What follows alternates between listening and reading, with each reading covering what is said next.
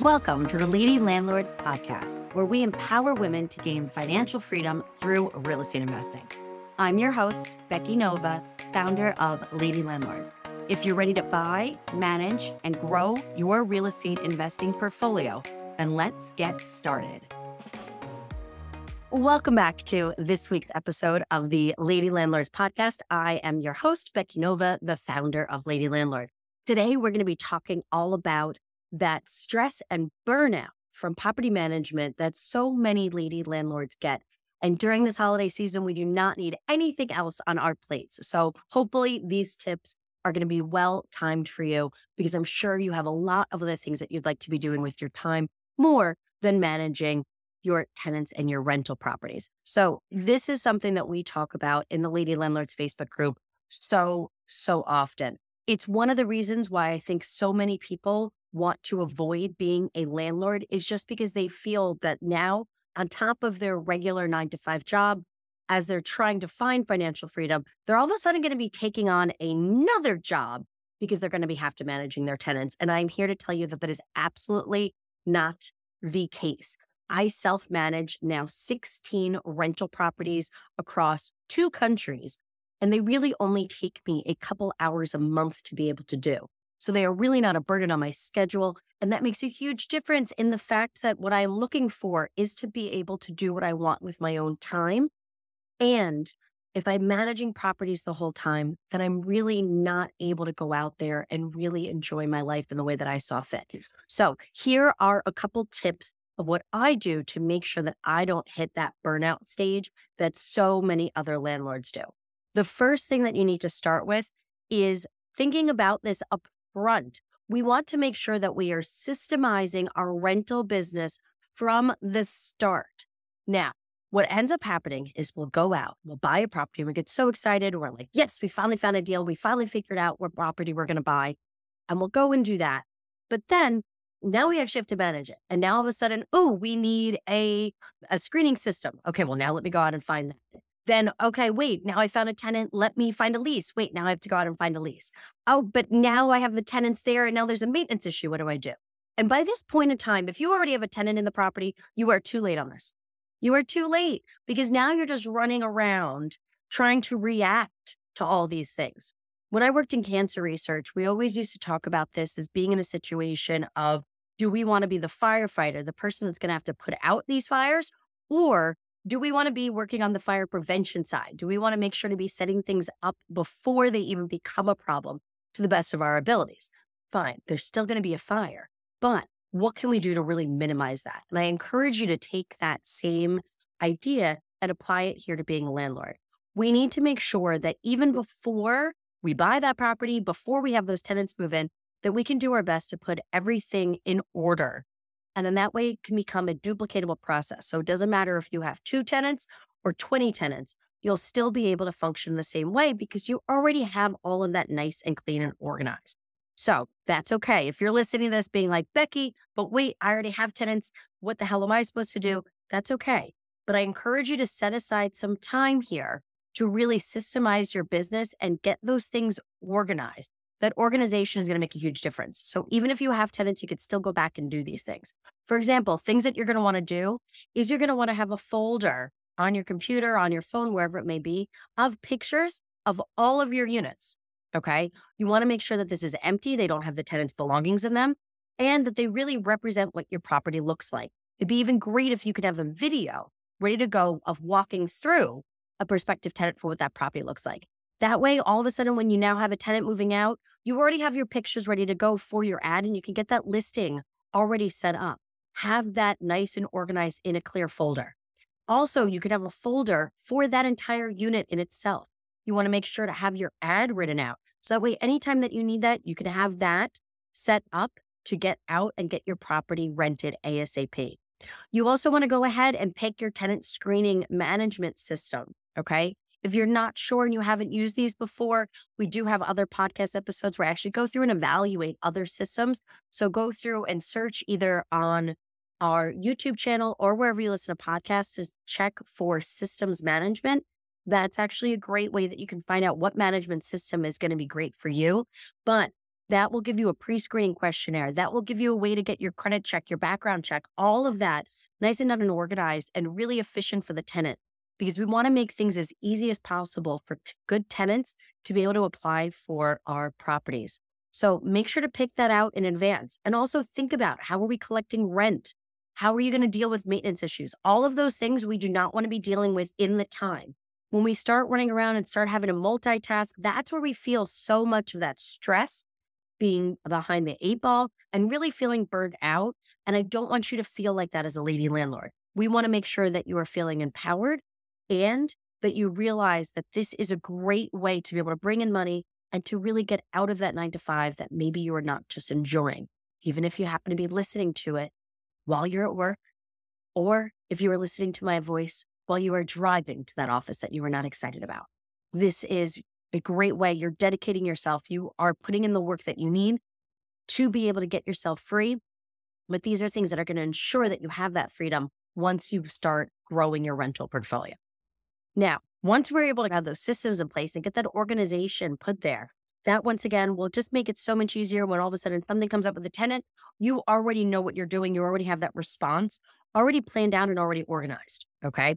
Then the second that we want to do is that we want to make sure that we put our boundaries in place. This also is something that I'm seeing a lot in lady landlords in our Facebook group, that we're saying, well, I got a text message from the tenant at this time, or, hey, this was now what I received a message on Thanksgiving. It was at dinner time, or this is what I'm getting on the weekends. Well, we are businesses, right? Like larger property management companies, we should have business hours. We should have clear communication channels. This is, I'm sure, the same way that your office would do things. If your boss messages you all of a sudden at 8 o'clock on a Tuesday night, you're probably not going to be very happy about it, right? And that would be something you're going to say, nope, my hours and my job are that 9 to 5. That's when I'm going to respond. We should be doing the same thing within our landlording business. Set those boundaries of what communication looks like. First off, how do we even want people to communicate with us? Do we want to receive text messages? Honestly, I kind of don't, because it's way too easy to just send off a quick message to somebody. But an email, that is really something that I actually have to go in and check, and I have to go look for. So personally, my way of communication goes to emails. That is something that I have a specific email address just for my tenants. So that way I know what I'm checking and that I'm going to have to deal with the things that are in that folder when I do check that. So you can set up an email address specifically for those emails from your tenants. Make it very clear to tenants when they are moving in how to communicate. Hey, I'm available via email Monday through Friday, 9 to 5. For all emergencies, though, please do call me. Here is my phone number. But realize that this phone number is for emergencies, okay? Use that do not disturb button on your phone, but clearly make sure that you have it where tenants can reach you in case of that emergency, where those calls will ring through. Okay. So you want to make sure to set those boundaries up front as soon as you can. These are also things that should be in your lease, but have those pathways set out. If you're using property management software, if you are using, for example, Rent Ready, which happens to be one of my favorites, if you are using that, then make sure the tenants understand that that's where they should be submitting not only their rent, but that's also where they're supposed to be submitting their maintenance requests. Now, once we tell our tenants what these communication boundaries are, we have to enforce them. That means all because all of a sudden you get a text message at 7:30 at night on a Tuesday and it's not an emergency, do not answer it. Go back, answer it during your regular business hours, and then move that communication, not via text, but move it to email. If you said, hey, for non-emergency messages or maintenance issues, email me. Respond back in the proper channel. Make it clear to them that they need to use the proper ways, okay? If all of a sudden then you're answering them back at 7:30 via text, which you said was not something that you did within your boundaries, well, they're going to keep doing it, okay? Once you set that boundary, you need to make sure to follow through and stick to what those boundaries are, all right? So have that clear. Think about what's going to be best for you. Like I said, that's how I use email. That's how I use text. I also have a separate phone number that is specifically just for tenant issues. So what works for me is not necessarily what's going to work for you. Think about what's going to work best for you to make sure to give you that peace of mind and that space that you need to separate work from landlording, from family time, from your own time, okay? Because you need buckets for all of those things. Last tip I'm going to give you for today is to make sure that when something does occur on one of your properties that has you in that place of stress, or that you're feeling like this is just something you absolutely have to react to, listen, that's okay. Go take care of that. Like I said, regardless of how great our prevention can be, there's always going to be some fire that we're going to have to put out. But make sure to take some time to think about what caused that fire. What really was the issue? So for example, if all of a sudden you have a tenant calling you saying that there's a leak in their bathroom. Okay, well, this is something we need to take care of. This is something we don't want it affecting other units. We don't want it doing any type of damage. We don't want our water bill to be any bigger. So this is something we have to take care of. Great. Go. Get your plumber over there. Make sure to fix that leak. Take care of that. But we then need to evaluate that cause. Why did that happen? Okay. What I mean by that is we want to think about, one, was this just because pipes are older? They hadn't really been taken care of by the previous owner of the property. So that's why they're an issue. Or is this something that was tenant caused? Whatever that may be, we want to then start to think about, well, what can I do to prevent this situation in the future? What could I have done? Sometimes, listen, there's going to be nothing. There is nothing that I could have done to have prevented this issue. Things are just accidents. Things just break. Things happen. That's okay. But if this is something that is either reoccurring or something that we can prevent, take the steps to figure out what you can do to say, hey, listen, this leak happens every other month on this property. It's always that same unit. It's always that same bathroom. Well, instead of keeping to put that bandage on an issue, let's really get at the root cause. Instead of having to send a plumber over there every single month to deal with an unhappy tenant every single month, let's just go and take care of the problem, okay? This will start to then decrease the amount of time that you're having to work on these properties. And honestly, it's going to save you money in the long run to make sure that you have quality work done the first time instead of literally just trying to cover up what's really an issue that you're having. Also, your lease is so important because a lease really is the guiding principles that you want to use through that tenancy. So when something occurs, we want to go back to the lease and look at it. Maybe a tenant needs to move out of the property sooner and you're like, what am I supposed to do with an early termination? Go to your lease. Hey, this thing broke. A tenant called. They are having that problem with the leak. And you know what? It has nothing to do with us. It's because their kid keeps flushing toys down the toilet. Go check your lease. All of these things should be in there and be very clear from upfront whose responsibility it is, who's supposed to be paying for it, and how it's to be taken care of. So those are things that you want to make sure that are in your lease. If not, add them to your lease. So that way, next time you are not having the same headache as you have now because both you and the tenant are clear on how those things should be handled. This will really decrease the amount of time that you are managing your property. One, it's going to get rid of any type of ambiguity because it's very difficult to have to deal with and go back and forth with the tenant on, well, is it my responsibility or your responsibility or how is this supposed to be handled or what do we do moving forward? That can create uncomfortability. That can also create bad feelings on both sides. That's going to create extra expenses. And once again, anything that you're doing with this back and forth, that's really just taking up your time and your mental energy on that. So make sure that in your lease, you have all of these things set out from the very beginning. Your lease should really be a working document. Every single time I have a lease renewal or a new tenant move in, trust me, I have to sign a new lease because I have new things that are completely evolving and new processes that I am putting in play with my properties to make sure that it's more clear for the tenant and myself as the landlord.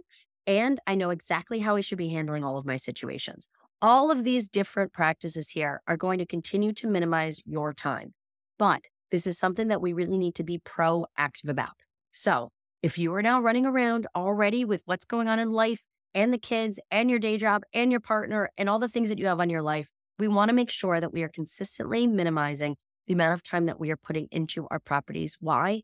Because we really don't have to put a lot of time in to manage them properly and safely for our tenants. So I hope these tips help you today to make sure that you can be proactive with setting up your management for yourself, for your properties, for your tenants, to be able to continue to bring in that cash flow every single month. Thank you very much for joining me for today's episode of the Lady Landlords Podcast. Do make sure to hit that subscribe button, whether you're listening to us and the podcast, or if you are watching us on YouTube. Also, if you enjoyed today's episode, please make sure to leave us a 5-star review. This will help so many other women be able to find us and be able to be landlording to their best abilities as well. Thank you very much. I will see you for the next episode of the Lady Landlords Podcast. We release new episodes every single Tuesday. Thank you for listening to the Lady Landlords Podcast. If you're feeling stuck in your real estate investing journey, visit lady-landlord.com to book a 15-minute orientation call with me and see if you're ready to join our mentorship program. Or you can subscribe to our newsletter and join our Facebook group for exclusive real estate investing tips and offers. Invest with confidence. Become a Lady Landlord today.